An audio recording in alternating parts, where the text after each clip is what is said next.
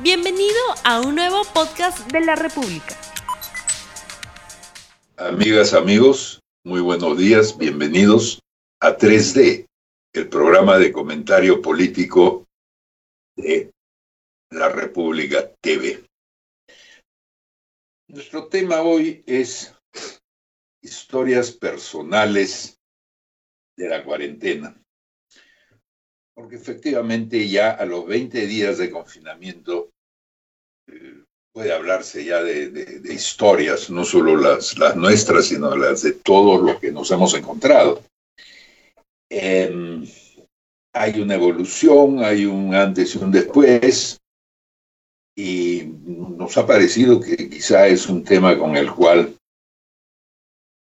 todos pueden vincularse a su manera. Sin duda es un tema sobre el cual todos tenemos un conocimiento de, de primera mano. Y la cuarentena se les ha ido haciendo más pesada, menos pesada o igual a lo largo de estos 20 días. Tú, Fernando. Claro, sin duda, cada día que pasa se hace un poco más pesada, pero creo que los que estamos enlazados acá en este momento eh, tenemos una serie de eh, condiciones que nos permiten eh, pasarla bastante mejor que la inmensa mayoría de la gente, ¿no? Es decir, tenemos libros físicos y digitales, tenemos Netflix, eh, tenemos cuenta en el banco y tarjeta de crédito, así que podemos ir al supermercado y comprar lo que necesitamos. Eh, podemos comunicarnos por Skype con amigos y conocidos, en fin.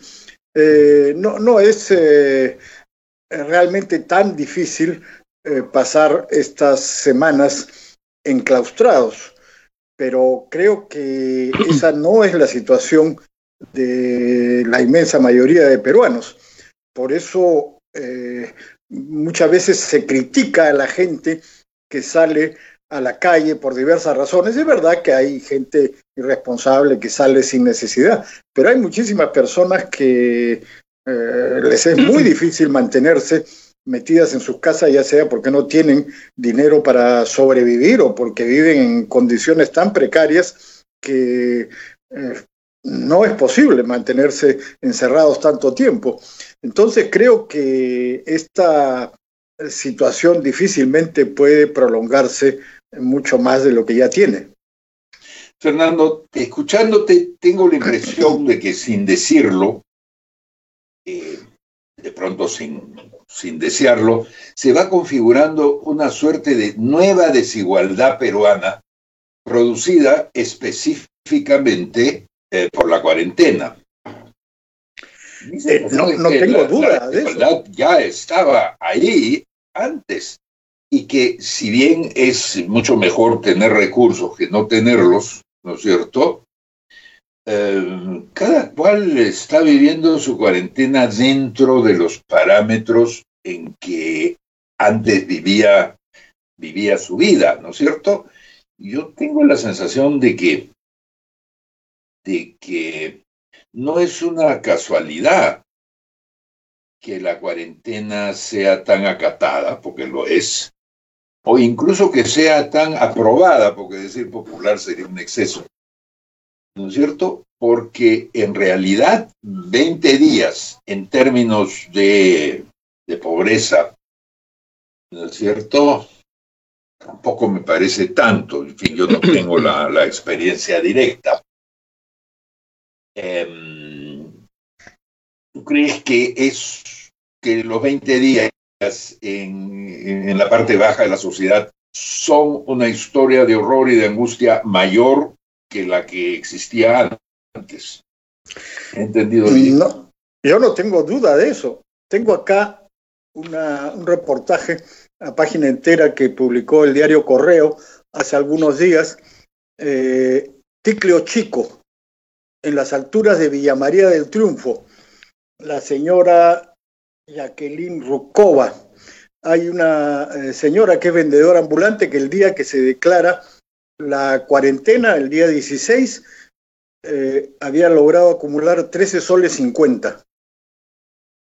Ya, eso es lo que tenía. Y bueno, el reportaje cuenta cómo ahora, eh, esto es de hace algunos días, ya no toman desayuno, por supuesto no tienen servicio, no tienen agua, no tienen desagüe, en fin. Entonces, y, esta situación se repite con muchísimas personas.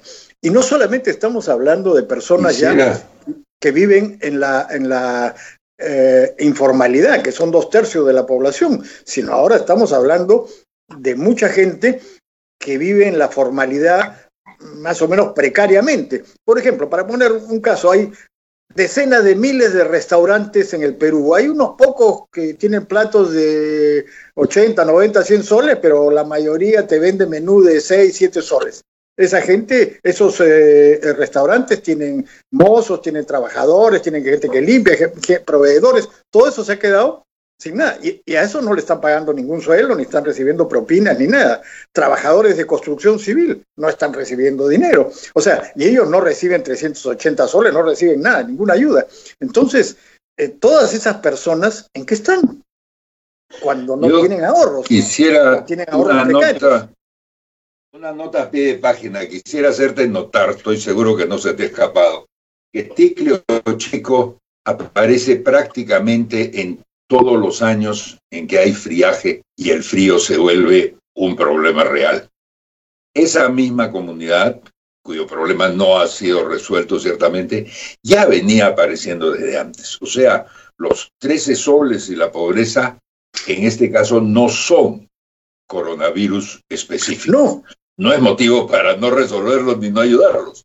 Pero lo, lo que quiero decir es que está apareciendo un discurso entre pietista y, político asistencialista eh, que, que, está distorsionando un poco las cosas, ¿no es cierto? ¿Qué quiero decir? Los pobres están ahí, sus penurias están ahí, ¿no es cierto? Pero de pronto escucho y empiezo a sentir que la verdadera penuria es la cuarentena, ya, ni siquiera el coronavirus, sino la cuarentena. Tú no piensas eso, por supuesto. no, no, yo creo que, eh, como lo he dicho en otras oportunidades, la cuarentena por lo menos eh, cuando se decretó era indispensable, pero eh, luego yo creo que ha ido fracasando pues fue necesario dictar un toque de queda, después fue necesario ampliar el toque de queda y ha seguido fracasando y ahora eh, un día circulan los hombres y otros las mujeres, eh, porque no es posible contener a la gente. Pero lo, que digo es que esto está arruinando la vida de muchísima gente que, que no tiene lo indispensable para comer y, Además, no está sirviendo para contener el virus. Eso es una ilusión. Como dijo Ricardo Seda eh, hace unos días en la República, la cifra que nos dan de gente infectada es, eh, está totalmente subrepresentada porque no se están haciendo las pruebas suficientes, ni se van a poder hacer las pruebas suficientes. Como ha publicado ayer eh, Gestión y también el Comercio, el Instituto Nacional de Salud recién el lunes firmó la orden para comprar las pruebas y las pruebas eh, más o menos en decenas de miles van a llegar eh, a fines de mayo.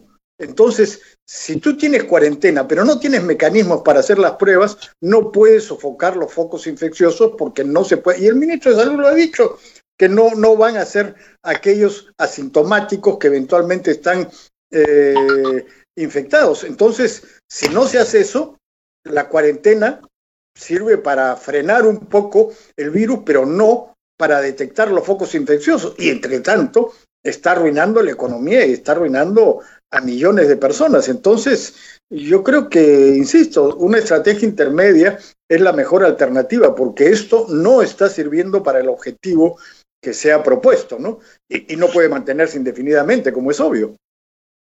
Es que, Fernando, creo que estás eh, justamente en el tema que, que el problema que tenemos es que lo que, porque de lo que te escucho es, ¿había otra manera alternativa de poder hacerlo? Este, de repente sí, pero lo que me parece que hay consenso es que el gobierno está logrando postergar el problema para esto de achatar la curva, de manera que nos pueda agarrar este, mejor cuando estemos con más capacidad de, manejar las pruebas y, de no hacer que vayan al hospital todos juntos porque no va, no va a alcanzar. Eso es la, realidad de un país pobre como el Perú, pero es lo que pasa también en países ricos. España, Italia, tienen mucho más plata que el Perú y lo han hecho este, peor por lo que se está viendo, salvo que todavía no haya llegado esa historia de terror que pasa en, en España, en Italia o que pasa en Ecuador, aquí nomás. Pero las vicisitudes, esto con lo que Mirko mencionaba, es que son los problemas típicos de una sociedad pobre. La señora de, de, de, Ticlio, Ticlio, este, no, ¿cómo se llama? Ticlio Alto. Este, Chico, en Villa María Chico. Sí, esa señora tiene los 13.50 soles, 13.50, y claro, su problema es que por la cuarentena no tiene otros 13.50 más porque no puede salir y el Estado no alcanza a registrarla para poder llegar como se debería poder llegar, pero eso es propio de un Estado poco institucionalizado, una sociedad no bancarizada, así los atrasos que tenemos, este, que ya son conocidos, eh, harto conocidos. Somos un país este, en desarrollo en todos sentidos, en institucionalidad, en riqueza, en pobreza, y en estas cuarentenas salen a flote los problemas de una manera más, más clara y más salvaje. Claro, pero uno de los problemas que tenemos, pues, este de la informalidad, lo que nos diferencia con los países ricos. Ayer justamente hablaba con un, por WhatsApp con un amigo eh, que está en Estados Unidos, su esposa trabaja en una gran tienda de departamentos. Eh, ahí la han mandado a su casa. Yo le pregunto, ¿y le pagan salario? No, no le pagan.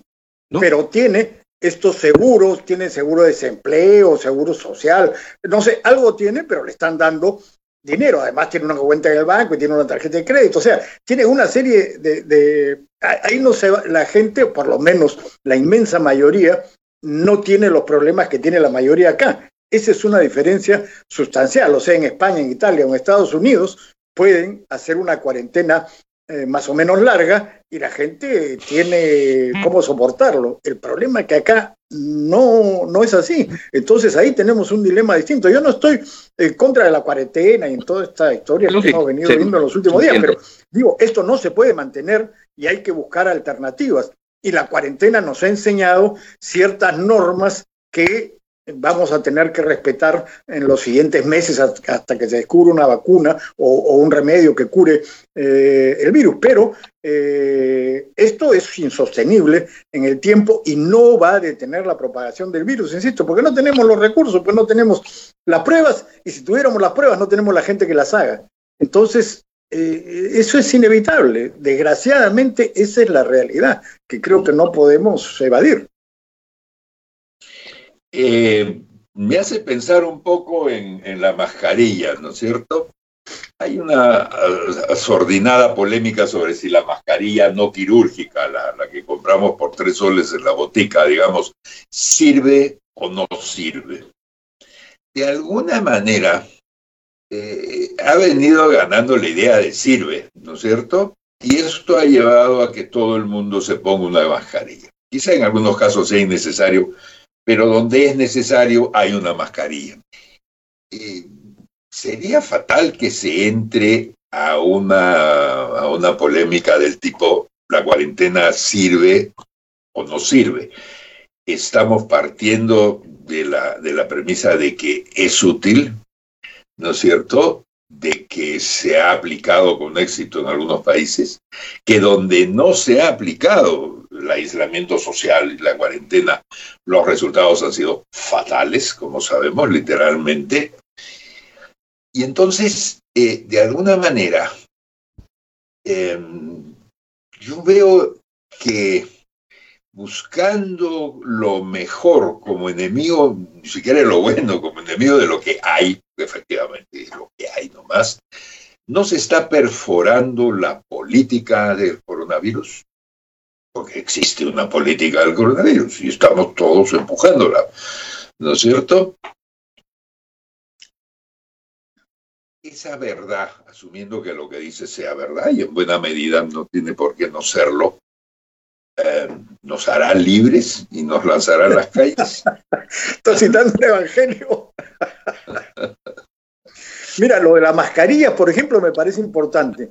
Muchísima gente está usando mascarillas. Es cierto que los expertos dicen que mucha de esta mascarilla, la inmensa mayoría, no filtra los virus, los coronavirus, pero que sí ayuda a la gente eh, que, que, está infectada, que es asintomática, que no sabe que está infectada, porque no está distribuyendo los virus por todas partes. Entonces, si todos usamos mascarillas, y creo que esto se va a extender después de la cuarentena, sea cuando, cuando termine, eh, si todos usamos mascarillas, es mucho más difícil que el virus eh, se propague y se extienda. Y, digamos, no hay mascarilla. Yo he buscado mascarillas en, en, las farmacias y, y, ya no existen, pero hay muchas formas de hacerlas eh, eh, en la casa, digamos, o en fin. Sí, ha sido visto con un pañuelo de seda italiano, sí. Entonces, yo creo que, que esto, por ejemplo, es una medida eh, que va a ser útil después, eh, que es útil ahora y va a ser después eh, de la cuarentena, que todo el mundo siga usando mascarillas, como antes usaban en los países y, asiáticos, antes del coronavirus. Y esto vale para el sacrificio de la cuarentena misma, ¿no? Sí, claro. Ahora, solo que para algunos es un tremendo sacrificio y para otros, como has hecho notar, un pequeño sacrificio. No tanto. Es que todos somos iguales, pero algunos son más iguales y las desigualdades explotan con mucho más claridad. Además, y más escuchando a Fernando, escuchando a Fernando decir esta casa, ¿no es cierto? Estamos en nuestras casas llenas de libros. Esa idea puede ser el horror para una inmensa mayoría de peruanos, ¿no? Claro, mucha gente no está acostumbrada a leer. Porque en el Perú la gente no tiene libros en su casa. Este, la gente que tiene libros son muy, muy pocas. Pero les pregunto, ¿qué va a pasar? ¿Están pensando ustedes qué van a hacer cuando acabe la, la, la, la cuarentena? ¿Van a salir igual y decir, pero perfecto, somos libres, este, caminamos? ¿Qué pasa si el día 10 nos dicen, este, muchachos, una semana más? Bueno, ahí de lobo un pelo, digamos. Ya no son 15 días más, es solo una semana más. El problema a la salida que tú preguntas es el de las, el de las relaciones personales, efectivamente. ¿Quién vas a dejar entrar a tu casa y quién no? Eso es, eso es un dato total. ¿A qué casa vas a entrar y a qué casa no? Si te dejan, sí, claro. Entonces va a aparecer si no, si un burócrata no lo inventa, por lo menos en las mentes de todos, la idea de una especie de certificado, ¿no es cierto?, de salud vinculado al coronavirus. Y entonces va a tener que aparecer alguna forma discreta y sutil de preguntarle a la persona que pensabas invitar a comer, por ejemplo, si, si está limpio, si está sano. Todo, bueno, sí, pues todo eso, todo eso va a ser un problema. Lo vamos a hacer por mucho tiempo hijos de esta, de esta gran crisis. Yo sospecho que dentro de dos años ya nos vamos a saludar dándonos la mano y que la relación, la forma de vincularnos cuando todo esto haya pasado, entre comillas, va a ser muy diferente a cómo era cuando antes de la, del, del COVID-19. Bueno, sin duda, pero cuando se descubra una vacuna o, un, uh, algún remedio que solucione el problema, va a bajar la tensión, pero hasta que eso no ocurra, y ahí hay un año, un año y medio por lo menos, vamos a seguir así distanciados de todas maneras. Y a ver quién va a los restaurantes o quién va a lugares donde hay mucha gente o a los cines. Bueno, sí, pues cuando se desembalcen todos esos besos sociales reprimidos, el ruido se va a poder oír por toda la comarca, ¿no es cierto? Bueno, me despido eh, junto con mis amigos Fernando Rospiglios y Augusto Álvarez hasta el próximo programa que será este día lunes que viene. Lunes 8.30. A las, a las 8.30. Um, quiero hacer una pequeña nota al pie de página y hacer notar lo que lo difícil que nos ha sido abordar el tema de la cuarentena desde una perspectiva personal. Parece que no es fácil. Parece que todavía no nos hacemos cargo de la experiencia que estamos viviendo. Hasta luego. No olvides suscribirte para que sigas escuchando más episodios de este podcast.